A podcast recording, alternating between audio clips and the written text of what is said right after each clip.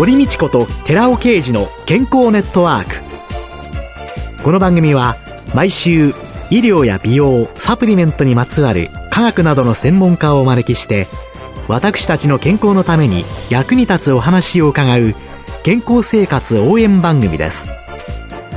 包摂体サプリメントと MGO マヌカハニーで健康な毎日をお届けするコサナの提供でお送りします。ここでコサナから番組パーソナリティで神戸大学医学部客員教授寺尾啓治社長の新刊スーパー食物繊維で不調改善全く新しい腸活の教科書発売のお知らせです。健康増進のための腸活に欠かせない食物繊維。最新の研究によって、アルファオリゴ糖が持つ食物繊維としての様々な働きが分かってきました。知っておきたい体のメカニズムを分かりやすく解説しながら、アルファオリゴ糖を用いた腸活にまつわる最新のトピックスや食事術を満載しました。寺尾刑事、小佐社長の新刊、スーパー食物繊維で不調改善、全く新しい腸活の教科書、発売のお知らせでした。こんにちは、堀道子です。この番組でたびたびご紹介してきたアルファオリゴ糖、アルファシクロデキストリンを用いたコサナの難消化性アルファオリゴ糖 S が消費者庁によって機能性表示食品として認められました。そこで今月は2020年3月に放送した機能性栄養素による真の悪玉コレステロール、小型 LDL コレステロールの低減を一部再構成してお聞きいただきます。こんにちは、堀道子です。寺尾啓二です。今月は、小佐奈社長で神戸大学医学部客員教授の寺尾啓二さんと共に、機能性栄養素による真の悪玉コレステロールである小型 LDL コレステロールの低減というテーマでお送りします。一週目の今日は小型 LDL コレステロールとは、そして冠動脈疾患、糖尿病、メタボの関係と題して伺ってまいります。寺尾さん、コレステロールって、結局油ですよね。はい、油です。そのコレステロール、油が血液の中にいるって水と油だから、そうですね。一体どういう形で存在してるんですかね？血液の中っていうのは水溶液ですから、えその中にコレステロール単独でいることはできないですよね。ですから、タンパクにくっついてコレステロールは存在しているわけなんです。はい、ということは、宅急便の中の段ボールに荷物が入ってる。はい、その荷物がコレステロール。そうですね。で、段ボールがタンパク質、はい、そうです。LDL コレステロールとか HDL コレステロール。どちらもリポタンパクっていうタンパクの中に油が包まれている。その油っていうのがコレステロールであり、中性脂肪であるっていうことですけども、通常は HDL を善玉コレステロールそして LDL を悪玉コレステロールと言ってますけども、私はその概念を思いっきり変えてもらいたいと思ってるんですけども。それは？はい。HDL が善玉コレステロール。これはそれでいいと思います。はい。でも LDL コレステロールっていうのは体にとって必要だから体の中で作られてるんですよね。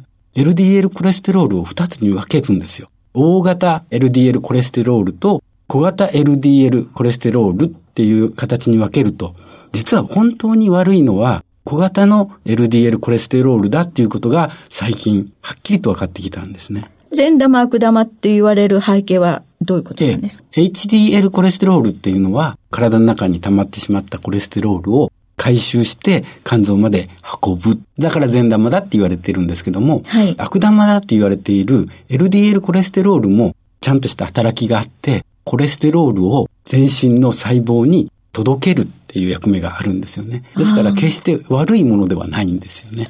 細胞の膜に使われたり、はい、ホルモンの原料になったり。はい、はい、さらに単純酸を作る原料にもなるし、はい、その体にとってはすごくコレステロールって必要なんですね。じゃあ LDL はなぜ悪玉というふうに実はそこに LDL コレステロールを2つのグループに分けるべきというのが最近の研究で分かってきたんです。はい、で、大型、小型って分けるんですけども、大きいものと小さいものに分ける。実際には25.5ナノメーターというサイズで、それ以上のものとそれ以下のものに分けたときに、はい、大型の方は全然悪いものではなくて、そのように全身に届ける重要な働きをするものだということが分かってきたわけです。で、一方で、小型の LDL は、実際に動脈硬化を引き起こすとか、いろんな問題を抱えているんだということが分かってきた。つまり、小型 LDL コレステロールが本当の悪玉コレステロールだったということが分かってきたということなんですけども。じゃ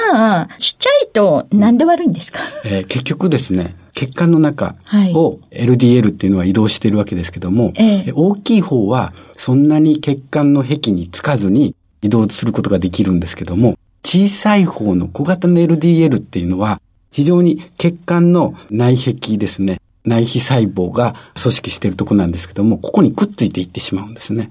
で、くっついていくだけではなくて、そこから血管壁を通して内側に入っていってしまうわけですよ。そうすると、そこで酸化されてしまって、その酸化された異物をマクロファージが食べて、食べると泡沫細胞という形になって、それが実はアテロームの原因になって、結局動脈硬化を引き起こしてしまうっていう流れがもうはっきりと分かってきたということです。血管の中を大きなものは運ばれて血液とともに流れていくけど、ちょっと小さいのは流れてる川が小さな砂なんかが下に堆積していくように、それが血管壁につき、そしてそれが血管の壁の中にまで入り込み、そしてそれを異物だと私たちの体が、はい、ああ、これは何とかせねばと、マクロファージの出動になり、はい、そしてそれが動脈硬化につながっていく。そういうことなんです。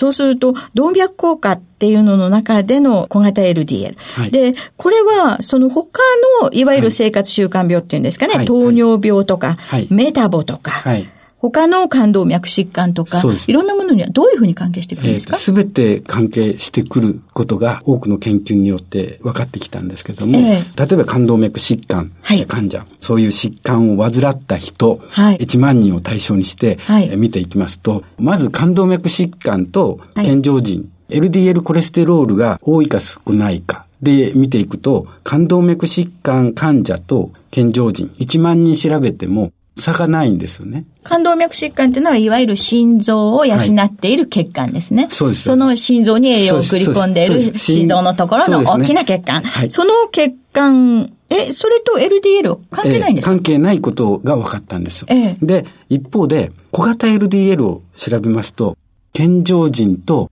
冠動脈疾患患者では大きな差が出てきてるんですよね。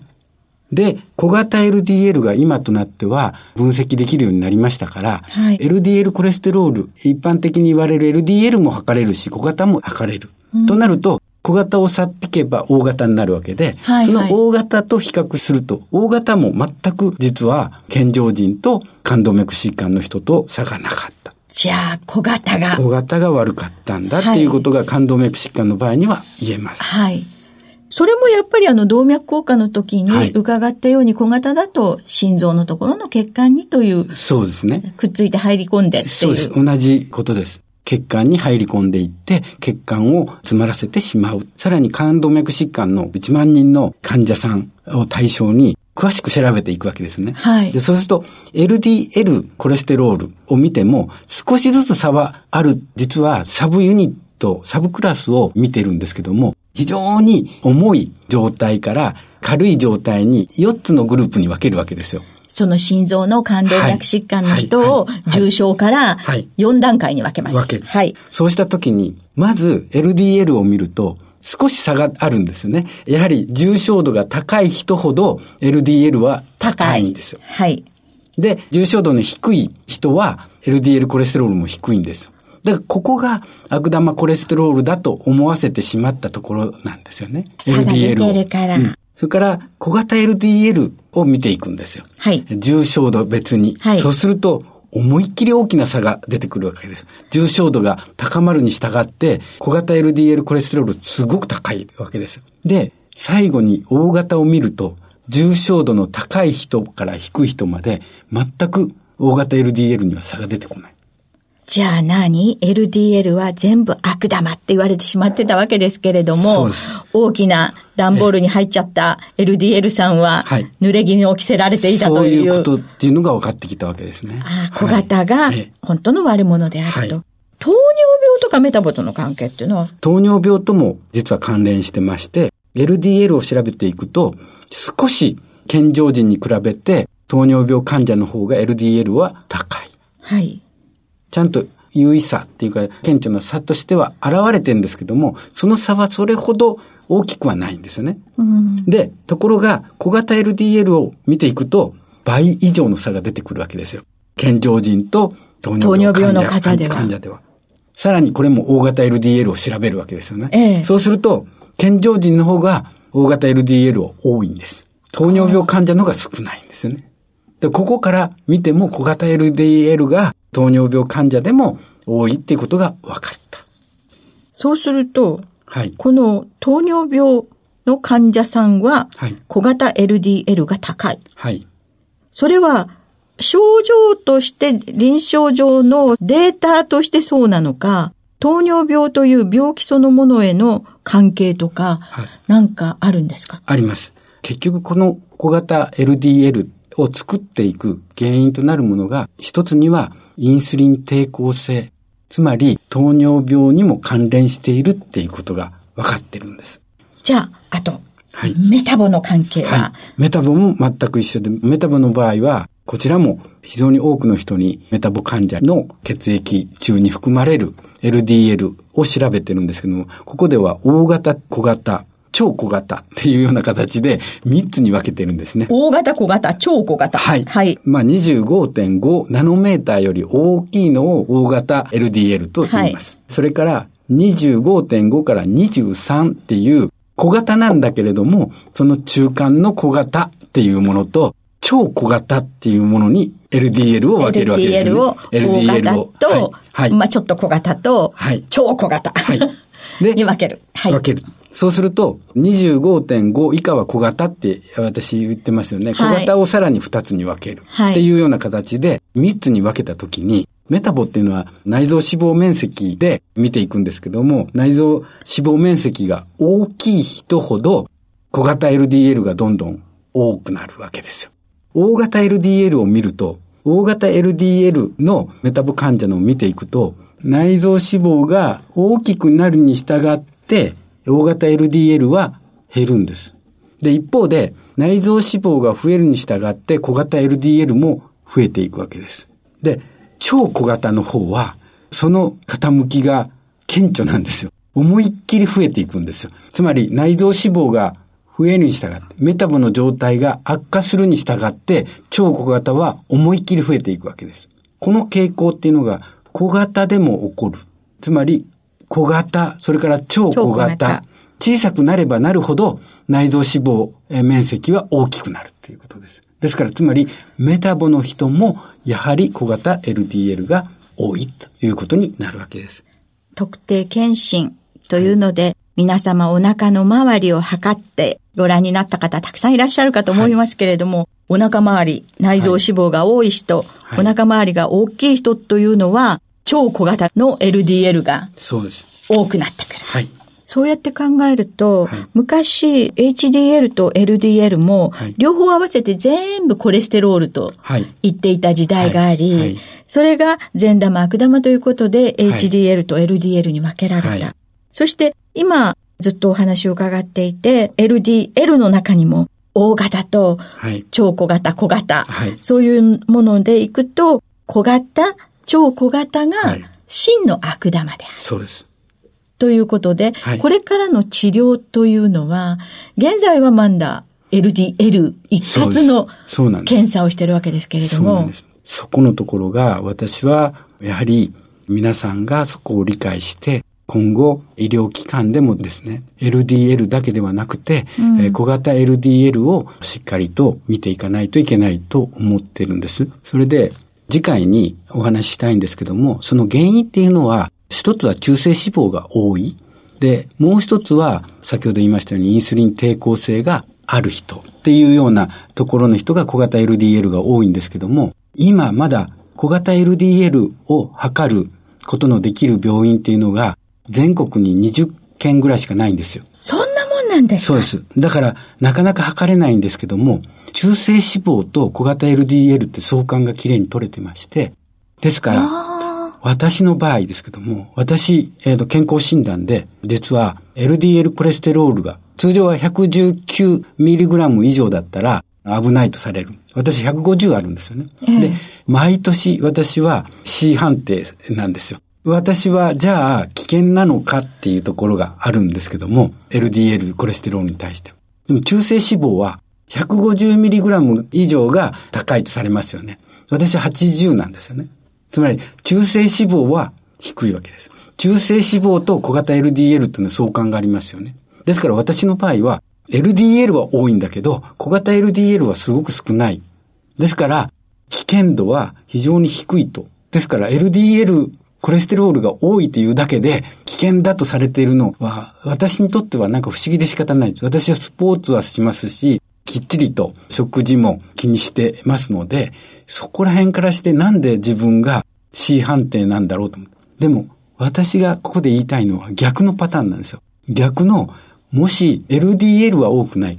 中性脂肪が非常に高い人。でも、中性脂肪ってそんなに危険だっていう言われ方をしてこなかったけれども、実はこの中性脂肪と小型 LDL は非常にリンクしているので、今、まだ小型 LDL を分析できる病院が少ないのであれば、中性脂肪を見たときに、これは高いから、ひょっとして小型 LDL が多いんじゃないかって思う人、これは非常に心疾患、脳疾患の危険性が非常に高いから、この人たちがきっちりと調べてもらう必要のある人たちだと私は思ってるんですね。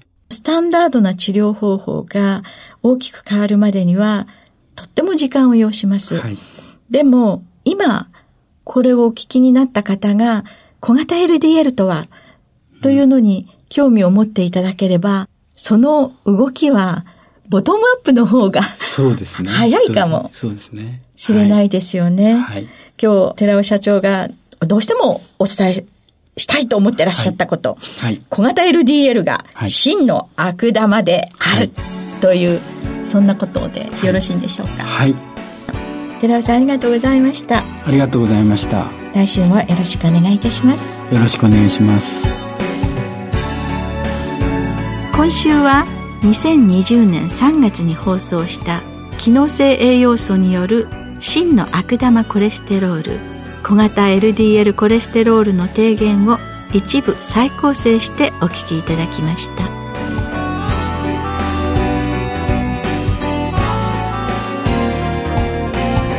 ここでコサナから番組お聞きの皆様へプレゼントのお知らせです。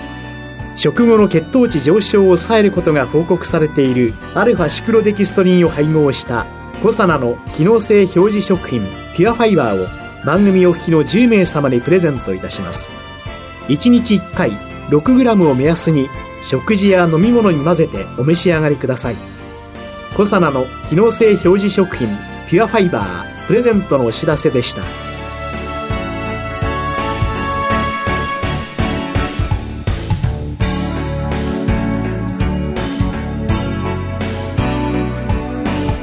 堀道子と寺尾啓二の健康ネットワーク。この番組は包摂体サプリメントと MGO マヌカハニーで健康な毎日をお届けするコサナの提供でお送りしました。